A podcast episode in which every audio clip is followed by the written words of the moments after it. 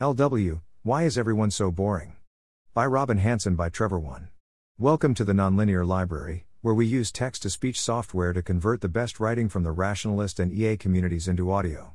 This is Why is Everyone So Boring? By Robin Hanson, published by Trevor One on February 6, 2023 on Less Wrong. This is from the blog Overcoming Bias, which many people have heard of but don't know that it's still going and they can read it and recommend it to friends, especially to introduce acquaintances to rationality, which can be used to elevate your status in the average workplace. If posts from Overcoming Bias aren't supposed to be link posted to Less Wrong, please message a mod, message me, and or or delete this post immediately without asking me. From Why is everyone so boring? Centuries ago, while people could rest safe and show themselves at home, when traveling between towns, they tried to look either look poor or well defended, as bandits lay in wait.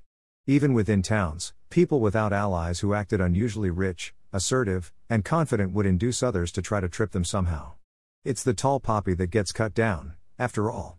I propose that the main reason that most of us look more boring in public is that social predators lie in wait there. With friends, family, and close coworkers, we are around people that mostly want to like us, and know us rather well. Yes, they want us to conform too, but they apply this pressure in moderation. Out in public, in contrast, we face bandits eager for chances to gain social credit by taking us down, often via accusing us of violating the sacred. And like townspeople traveling among the bandits, we are in public pretty vulnerable to the kinds of bandits that afflict us. If we act interesting, passionate, and opinionated in public, we are likely to seem to claim high status for ourselves, and to touch on sacred subjects, either by word or deed. And this makes us quite vulnerable to accusations of arrogance and violating the sacred. I see roughly three typical public stances boring, lively, or outraged.